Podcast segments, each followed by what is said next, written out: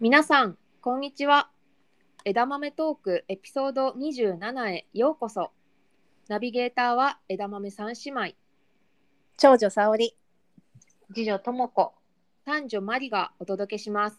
今回のテーマはフローじゃない時の乗り切り方波乗りガイドですえー、まずフローじゃない時ってどんな時かなと思ったんですけどお二人どんな時想像されますか結構感情がざわついている時ですかねうーん私は多分それがサインですかね多分イライラしやすい状態になっていたりとか、あとはワクワクうんうんうんしてない、まあ、結構同じかもしれないですねなんかワクワクしてないで、気持ちがいろんなとこにちょっとこうあっち行ったりこっち行ったりしていってかつイライラししがちみたいな時が、ああフローじゃないなって思ったりしますうね。んなんか沙織さなんかありそなんかう。笑ニコッとしてますけど。 ありそうあるあるなんかこう現実がこうありたいとかこうなりたいっていうものと現実がどんどん離れていく時うんううんんなんかその足元すくわれるようなことが連続して起きる時って私はフローじゃないなって感覚になります。なるほど。このこのテーマ確か沙織さんから提案されたんじゃなかったでしたっけ？そうでしたっけ違いました。 あれ？そうでしなんたっかけわ私ではなかった気がします。なんかそうかもしれません。でもなんかすごい大事なテーマだねっていうふううんに三人でやりたいねってなって、うんうんうんう今ん。回のトピックとして上がってきたのかなと。はい。ですねでそうすですねね。うん確かになんかいつも順調なわけがないみたいな話を確か3人でしてて、うんそうそなんかイケイケの時にこう自分はこうやって選択をしていてみたいななんかそういうエネルギーが常にあるわけでもないよねみたいな。うんうん別にそういうちょっとフローじゃない時もあっていいけどその時にもう少し健全に乗り切るってどういうことだろうみたいなことを話したいみたいなそんな感じだった気が、そうですね。ですね。うんうんうんうんいろんなフェーズがあるからさみたいな、うんうんうんうん私なんか自分がフローじゃなかった時ってなんかうん妊娠中がまさにフローじゃない期間だったなと、もう身体的そうになんだ。 それがひどすぎてもうなんか全てのそうか。なんかやる気がなくなっちゃった時ですあかーね自分にとってはあーそのなるほどね。うん、こんなにやる気がなくなってなんか今まではすごい精力的にいろいろあれもしたいこれもしたいってなっうんてうたんのに、うん。妊娠してから、あ妊娠期間中はなんかすごくそういう意欲がぱったりなくなってしまって、うんここう枯渇した感じだったんですよねなんかなんかよくわかんないけど自分の中で枯れちゃったなみたいな感じがあって、うんいや重症だったというか、体がた頑張ってたからエネルギーがそれに疲れてたんじゃない、あったのか、うんなんかうんわからないですけれどやっぱり自分が一番辛かったのはそ,、その時だったかなと思って、なんかそれぞれのフローじゃない時ってやっぱり違う考え方とかなんか私結確か構に結構期間長く考えてたんですけれどうん一日の中にもフローじゃない時あるとか。うん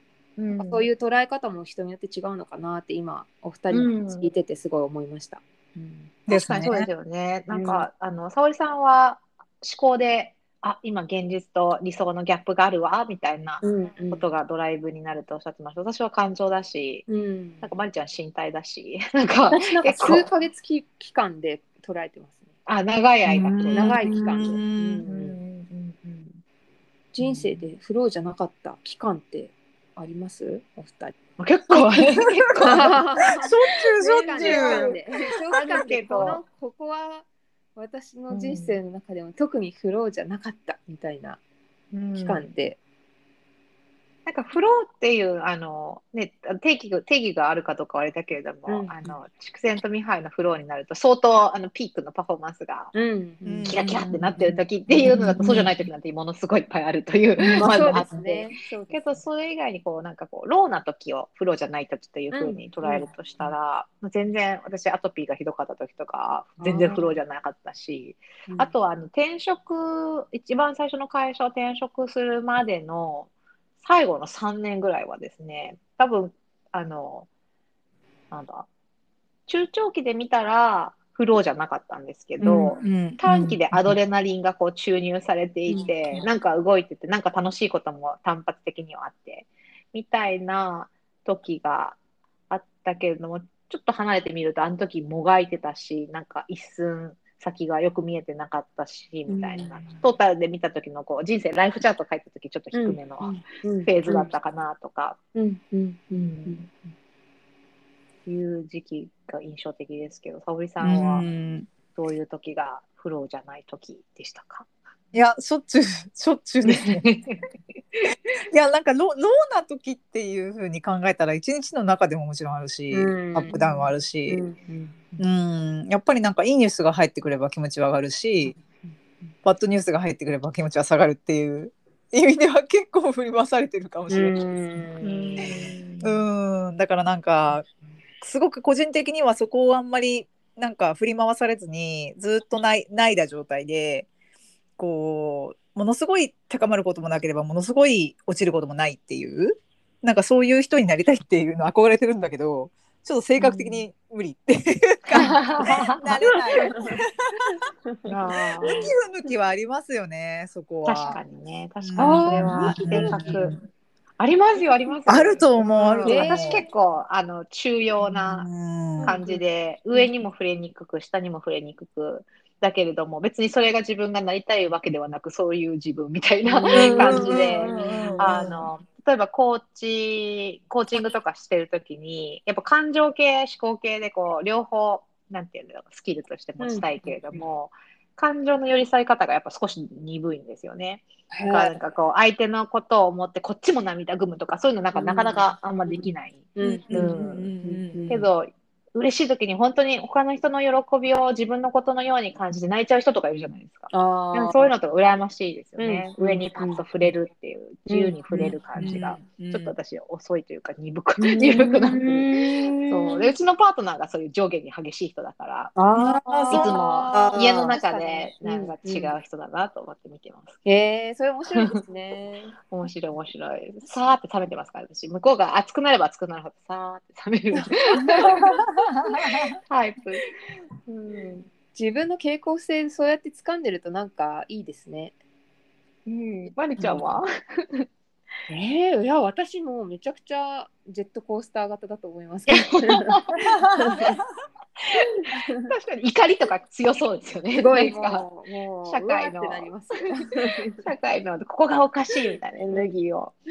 あでもなんかやっぱり高められるあの傾向性が出るなと思ったのはどうやって解消するかの部分だなと思ってですね、昨日ちょうどなんか自分的にうわーって思ったことがあって、ななん、か頭の中にそれがあるとなんかモヤモヤしてなんかよくわかんないんですけど、うんうなんん、か自分は書くとすごいすっきりするタイプでああ、なるほど。今の問題は A と B があってしかも細分化するとこれぐらいあって、あれなんか細分化したら4つしかなかったよみたいになって、なんかうんすごい私としてはなんかもう 10, 10個ぐらい問題があると思ってたらあ4つだったみたいに結構なんか書い書いてお落ち着くタイプだなっていうのをつい昨日おなんかすごい考えてました。えー、なるほどね素敵だね。書いてた。どうどうやってなんかその話して発散とかなんかいろいろ私なんか完全に話して発散だなと思った。そういうさっきこのね収録始まる前にうぎゃーって二人に聞いてもらってて、うんうんうんうんなんかやっぱり複数人に言って心を落ち着けてるっていう話して発散だなと思った今聞いてたらう。んうんうんうんうんうんうんえー、ともこさんはどうですか？私は行動するタイプですかね。へえ。なんか、まあ、話すっていうこともあるんだけど、まあ、なんかすぐ思いつかなくてその事例が多分めっちゃリサーチして なんかオプション ABC ぐらいのなんかこれらをやったらとか。あとはあの、まあ、行動に入るかわからないんですけど自分の一人で頭の中で視点切り替えたりとかしてますね。へーそういうふうに自分は捉えたけど違ったかもみたいななるこうほど考えると、うん、なんか大したことなかったかもって結構自己完結する時もあって、なるほどね。うん、いあやーそれめっちあゃの勉強になる。いえやー現状が嫌な嫌なので嫌なのを多分打ち消すために視点を変えるかもうソリューション探しに行くかななんか、あの調べてることで落ち着く時があるんですよね。なんなかるほ現ど状はこうで、ね、どうにもならないかもしれないけど本当にどうにもならないのかみたいな感じで、うーん動くすそごのい過程面で白い。はい面。白いそうあやっぱどうにもなんなかったみたいなのはあるんですけどけどへー動いてみてなんか本当に自分が思ってたものに盲点がないかみたいなとこは結構、あの気が進むまで一人で動いてる感じがしますね。ななんかコンサルのの仕事っぽいなって今聞いてて思いました。確かに。うん私なんかラライターじゃないんですけどなんか書くのやっぱ好きなんで、なんか自分やっぱ書いてるんだなとか思って、沙織さんなんかすごい講演とかすごいいっぱいされてね話話してるイメージみたいなね。すごいなんかに。結そ構うそれか、じゃあぞそれれぞれの仕と事得と意なあれなのかな、方向うに うんその解決をソリューションを見出そうとするのかなやっぱりそういう意味では。うんんいや面白いなんだろう。でもこんなに三人でも全然違ってびっくりしました。本当だね。確かにうねん確かにちょっと初めてのダイバーシティじゃないですかねこの3人でよくね収録とかしててみんな似てるねとかいうことが多いけれども、確かに。今日はパキッと割れ割れるのが面白いなと、そうですねね。本当だ。ね。えー、面白いな。面白いな。いや例えば一つの事例で私がそうなんかどうやって自分の中で自己完結するかって一つあの2人にこんなのがあったよってシェアした記事があるんですけど、まあ、コロナの後でねいろいろこうフローじゃない時になってる人がものすごい多いっていうので、うんそういう系の記事とかがよくあるんですけどニューヨーク・タイムズで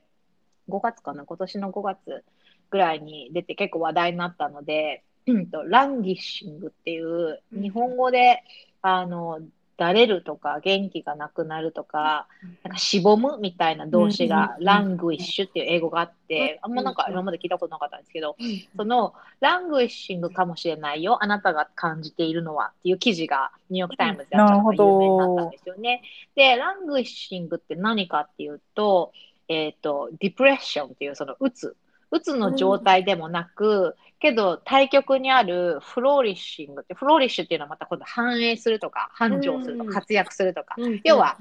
いけてる状態の時ですね。んなんかフローの状態、その、えーううつうつうつとしている状態とイケイケの状態の間にあるのがラングイッシングって言って、あなたが今感じてるモヤモヤはラングイッシングかもしれませんね、みたいな。あ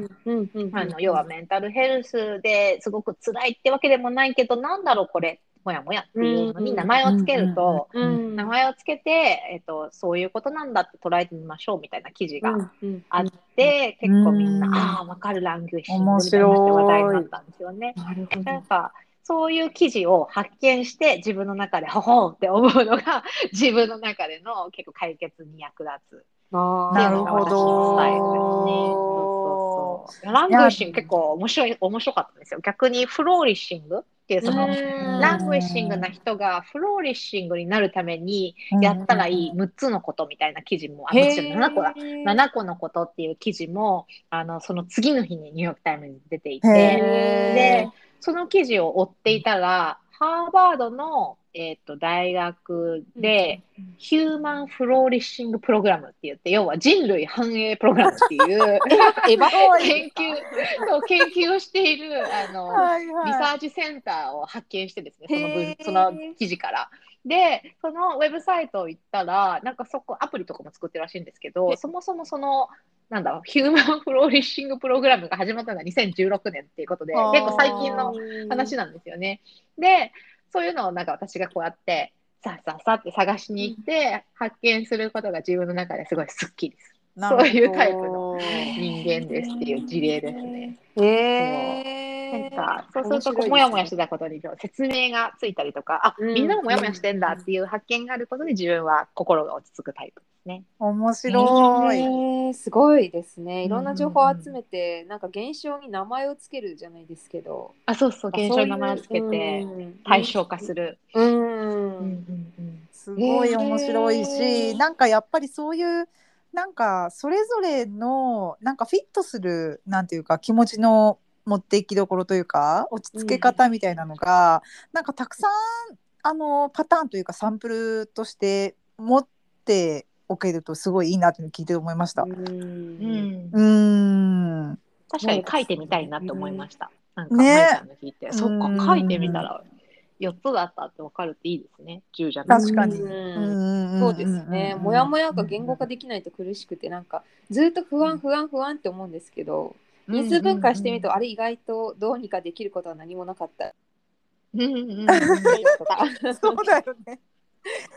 そうな んだよ因数ね。分解。うんそうですね。なんか因数私分解があとよくやるのは、うんなんかそのセルフコーチングみたいな感じで、んなんかその今、えっと起きてることの意味うんみたいなのを、なんか自分の中でしっくりくる意味付けをする、あーなんかさっきのその名前をつけるってことともちょっとあの似て非なるものなのかもしれないんだけ、ど、なんかそのい今このこれこれ起きてるすごい逆風な出来事はなんか私の人生においてはこういう意味がありそうだみたいな感じのことっていうのをいくついくつか自分でパターン出しするんですよ。へえ。うんなんかそうすると、あのそれが本当にそんな意味があるかどうかなんて誰にも分かんないんだけど、うんなんか自分の中で仮説の意味付けができるとなんかそのネガティブな出来事とか、ネガティブなあのコミュニケーションみたいなものにもなんか自分の中でこう落としどころができるというか、うんううんんなんかすることでちょっと紛れるっていう、うんなんかそれもそのオプションというかパターンの一つなのかもしれないそうですね。けど。そうんれはかなりあるかなと思います。うん確かに。意味付けって大事ですね。ですこここれはきっと生きるはずだとか。そうそうそう、うん仮にうんうんね、本当に生きるかどうかなんて誰にも分かんないし、何につながるのかなんて結果論だから分かんないんだけどでもその時のもうマックスモヤモヤしてる状態うんを乗り切るための仮説の対応としては意味付けって結構意味があるなと思ってて。いやうーんまさに波乗りって感じですね。けど意味付けのなんか私もすごい意味付けって重要だなと思ってて要はなんか真実なんてあの意味付けによってそう作そり出されうそうてるなと私変わるからは思っていてうんそうんうそうで逆を言うとその自分がつけた意味付けで、えー自分をうーん身動きさせなくしていることも人間はしていると思っていて、その意味け付けのスイッチングみたいなのも結構あのすごく自分を解放するヒントになるなと思ってうるんんですようね。んわかる。でその文脈で私が結構好きなうんまたこれもなんかリサーチ結果の話で恐縮な んですけ どいつもはねマリちゃんがこの役をするはずなんですがあのポジティブインテリジェンスっていうあのなんて言うんだろうな前向きに物事を捉え捉える知能みたいないうんいろいろ EQ とかあるじゃないですか、イうんエイモーショナルインテリジェンスとか、その中の一つの、まあ、ポジティブインテリジェンスっていう心理学の認知の人が言っているあの考え方があって、であのオンラインでアセスが日本語でも受けれるんですけどそこであなたの心の妨害者はこういう人ですねって診断してくれるんですよ。で心の中の妨害者は、えー私の本来持っている可能性が本当はあるのになんか囁いてくるわけですよねそれを妨害するために。でいろんなタイプの妨害者がいて、で私の中で結構大きな妨害者があの潔癖性って言ってこう完璧主義者によく現れがちなやつが結構強いんですよね。で潔癖性の人っていうのは、うんえー、とうん自分のなんか正当化の嘘っていうのをこのアセスが教えてくれるんですよ。うんで私が私についている本当じゃないんだけど、うん勝手に意味付けしているストーリーっていうのが、要はなんか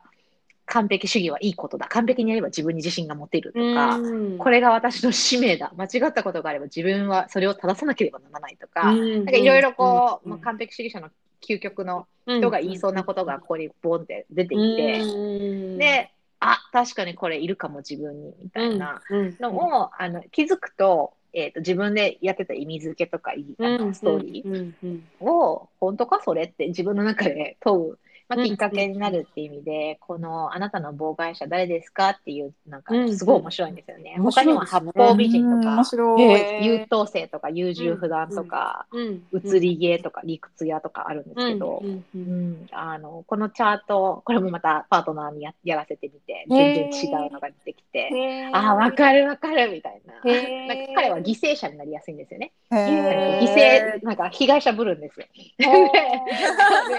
被害者ぶる彼とうんこうなんだろ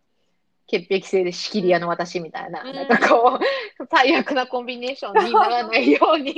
お互いそういう癖があるというのを認識した上で接するっていうね面面白いそんな面白いですよ。えーなんかそれ面自分白いですねが当たり前だと思ってることを解き放つこ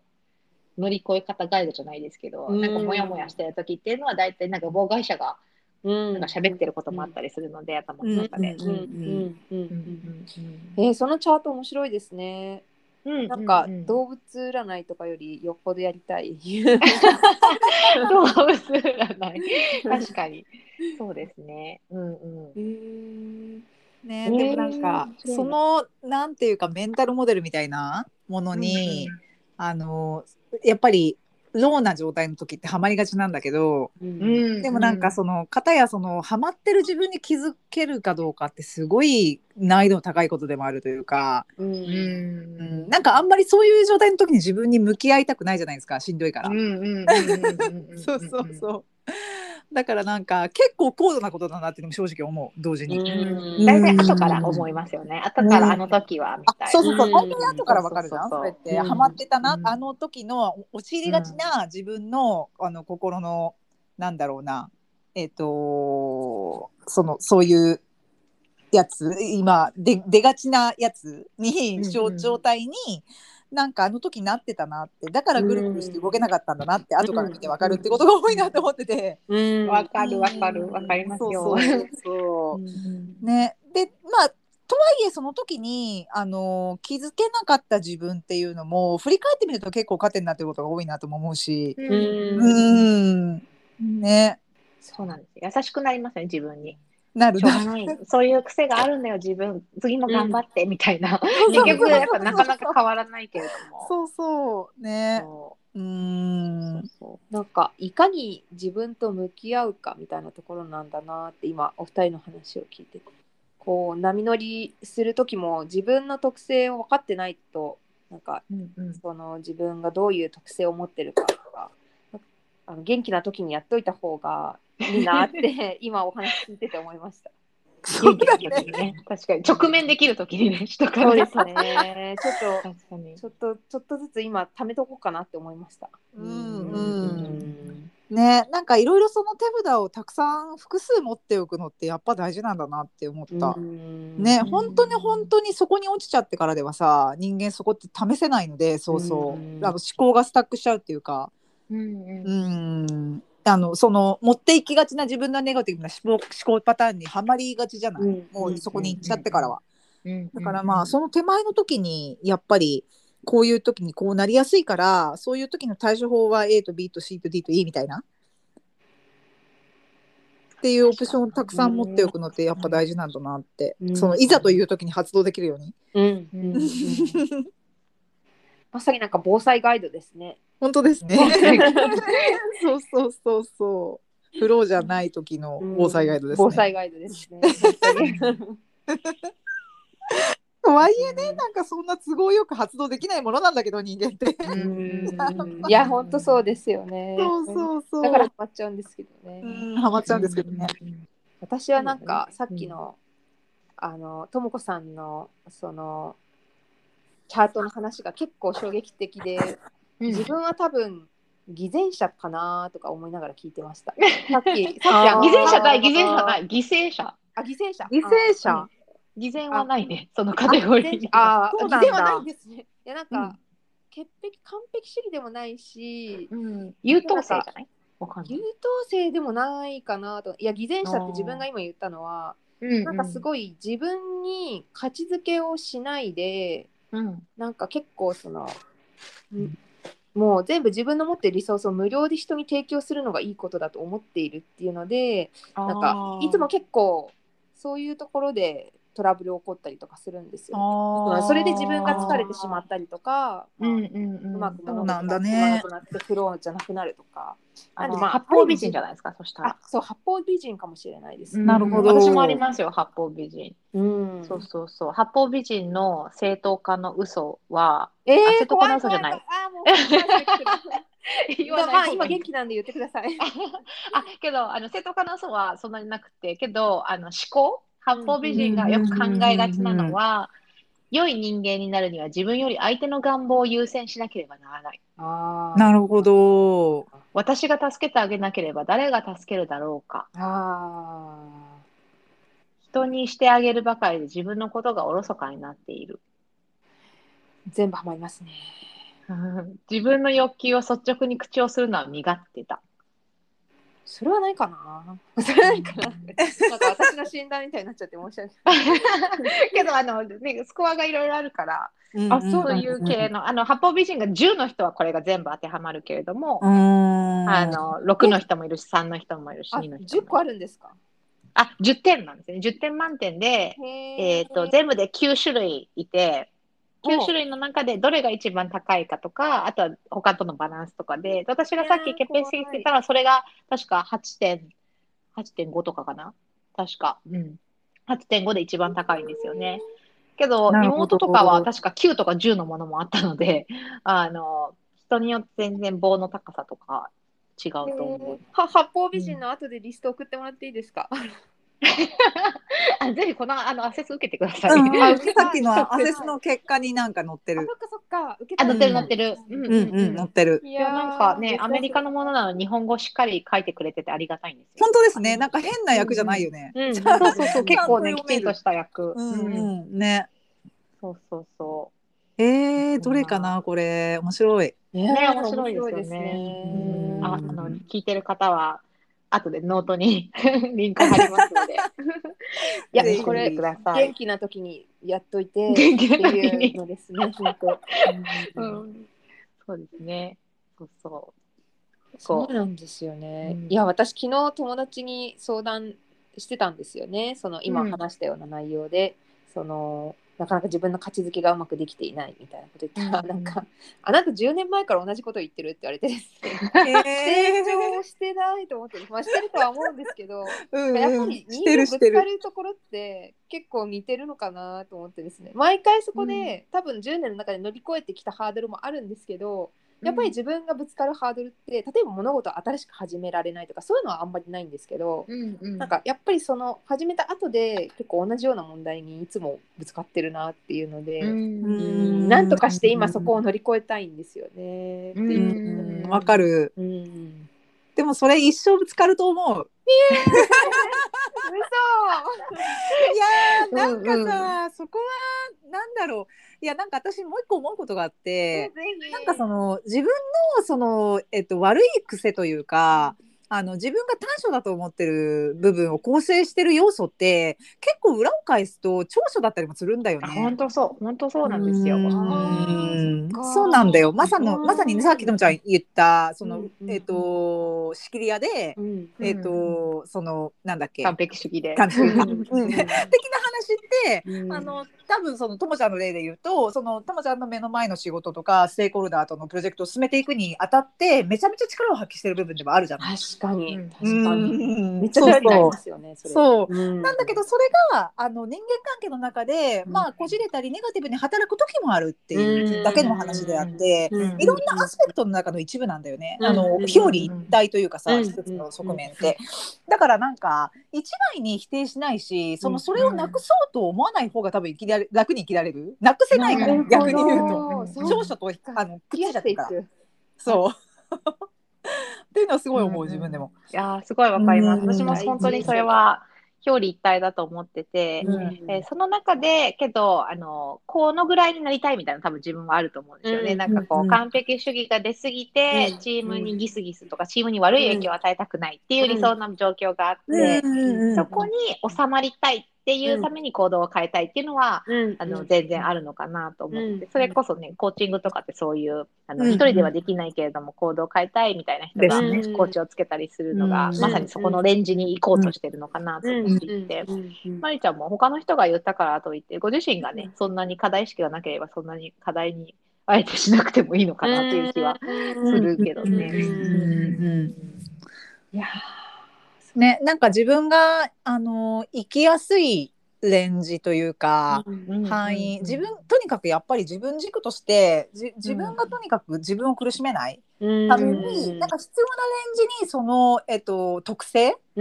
を当てはめ、あのちょうどはまれるように調整していくていというなんかことはやっぱりやった方が自分が生きやすくなるから。うんとは思うんだけど、その資質がそもそも出ないようにするとか、押さえつけるっていうのは多分無理だろうなっていうそうなん気ではすしよ。ます。うんそうだからアセス自体も全然怖いことではなくて結構笑いのネタとして 使って、あのむしろ周りの人と私こんなに違うみたいなうちやった時はチームのメンバー全員にやってもらって、なんか笑い合ってたみたいな感じへでーもしかしたら傷ついた人もいるのかもしれないけど、うん基本的にはうん、あだよねみたいな感じで笑い合ってあのいたっていう感じで、うんうん、そうそうそなんか本当資質によって落ち込む方法とかなんか違いそうだなって今思いました、全然違う気がする。うん、今日の話聞いてても。私も今日の話聞いてすごい思うったんえー、どうやって落ち込みますかなんか落ち込む時ってどどうな私結構典型的に自暴自棄に陥るパターンが多い。自分の落落ち込む方向性としては。自分の自分がこうなんか責めるみたいなことですかうん、なんか結構こんなに頑張ったのに報われない。なんあーか、うん、なんか悔しいみたいなうんうん感じ。ううんん、になりがち、私の場合は。えーあーでもそれも多う分んその表のその私のこの外交性みたいなところとか、うんここうコミュニケーション好きみたいなところとかうのんそれも裏側なんだと思うんだよね。う、んそういうことがもろもろやったのに働きかけたのに報われなかった私みたいな。あーこの確かに二人の表裏うんうんなんだろうなって気がしてあーて自己分析によると。そうですねうんうんうんそうそううんうんコミュニケーション性とすごい紐づいてますねうん、うんそうなんだよね。えーだからそれ自分の特性、うんあの落ち込みパターンの特性。うんうんうんうんうん私は自分が関わってる人がうん自分がサポートしきれないレベルに落ち込んだりすることに落ち込みますね。えーあのうん要は多分自分のあのなんか存在意義じゃないけれどもあー誰かのために何かをすることができる自分っていうところに多分アイデンティティを少し置いているところがあって、ははいいはいはいそれがあの感情面でのニーズなのかあの、うんなんだろう認知面でのニーズなのかいろいろ含めてうんそれこそメンターとかコーチとかうん教育のデザインをする人間っていう感じになってるので。うんなんかそれがこうできないぐらい相手がただ落ち込んでいて寄り添っているだけでも喜ばれる時は大体あってそれいいんですけど寄り添うだけでも無理な感じになっちゃう時要は自分ができることのもう範囲外で横にいるのに手伝えないまたその人がハッピーになることに関われないっていう時に落ち込みますね。うんうんうんえー、すごい全然違う。ねなんか肩がある全影然違うよね響を受けました今。そうそうある意味ちょっとエゴですけどねだから誰かの誰かがある状態を少しでもハッピーにすることに自分が関われるという、まあのか過信と、うんまあ、そうなそういうことをしたいというエゴの裏返しだと自分では認識していてなんで落ち込んでもしょうがないというのも自分でも分かってるんですけどやっぱり他人が私のコントロール外のことで怒りを感じてて、うん、ああけどその怒ってる状況不不幸というかその状況うんをずっと痛くないだろうなと思いながらも、うん私じゃないことに対して怒っているので、うんね、なだめてもしょうがないしけどきっと今この人はこの時間は幸せじゃないああっていうのでちょっと影響を受けるっていう感じですね、へうん、うん悲しみもそうですし怒りと悲しみ両方えー、それが自分は結構悲しくなる、ああそうなん面白いねですねうんなんかまさに働きかけをすごいともこさんって他人にすごいしてくださるイメージがあってなんかそこ、うんうんうんそこなんだなって、その声がなんですか声ねがけとかもそうですしなんかそこからつながってるんだなって思いましたいやーすごい、全然違って面白いですえまりちゃんは私自分ダメって感じですよ私はあダメ自分ダメ どういう本時当ダメってなっちゃいますねいやなんか多分基本的になんかこれは学生時代からなんで結構こうこれこれって本当自分の特性とつながってるんだなと思ってるうん思ったんですけどなんか私やっぱり自分って本当人よりできないなっていうのがずっとなんかこう小さい頃からあってですねなの一で人でできないあ自分よりじ自分は人よりもできないみたいなのが結構強くて あそうすそうなごんでいすびっよくりそうですだからなるほどね。そうなんですよあまりでもそうそういう感じあるんだ。いやもうすごくそこが強くてなのでそ一う人でか2倍ぐらい頑張んないもっと2倍以上頑張んない5倍ぐらいなんか頑張ってるイメージが。うんうんうん。なんかすあるよごいねそうじゃないむしとろなんか人並みにできないみたいなのがなんか結構あるんですよね、なのでなんかすごいこうフローじゃないというかさっきみたいに落ち込むことがあるとやっぱり自分の能力を責めるっていうのが自分なんかすごい顕著だなって今お二人の話を聞いてて思いました。うんうん。面白い。3そ人うですね全然違う。ね全然違います全然違うねね面い白いね。やーでもそう考えると面白いなだから私多分本読んだりとか勉強したりするの好きなんですよね。その確かに。自分がなんかできないと思ってるんですごい知識を得ようとしたりとかあそうーいう探求心みたいなとこ多分そこにあるのかなと思いましたなるほどね。いやーこのテーマ面白いですいや今日なんか深いね。なんか毎回深いんだけど さ、なんか意外と別はなんか三人知り合ってね、もうだいぶ深いそうだ話ねがしてきたけど、なんか今日のテーマ意外と喋られてるようで語られてなかったかもしれないと思って。そうですね本当本う当んちょっと早く、ねあの発行したいと思うような えのエピソード今あと数数エピソード遅れてますがここにたどり着けるように早く早くやらなければという気持ちにさせられていねいやーつも聞いてくださる方本当嬉しいんですけど、ね本当にねありがたし。ちょっと早くこれ出したいなっていう気に今日なりました。ね本当ですねいやすごい面白かったですこのテーマは本当うねんいくらでも語れそうな感じだねこの絵でそう。ですね 同じテーマで。まあでもそろそろ時間も確かに感じいにい時間そうであっという間になってしまったので、ここら辺で、じゃあ終わりにしたいかなと思います。はい、はいではあのノートの方にともこさんから、あの今日出たそうですねリリンンククととかかリンクとかですね。はい、うんシェアしていただけると思うので、ぜひ興味がある方は見てみてください。では本日もありがとうございました。はいありがとうございまあしりたがとうございました。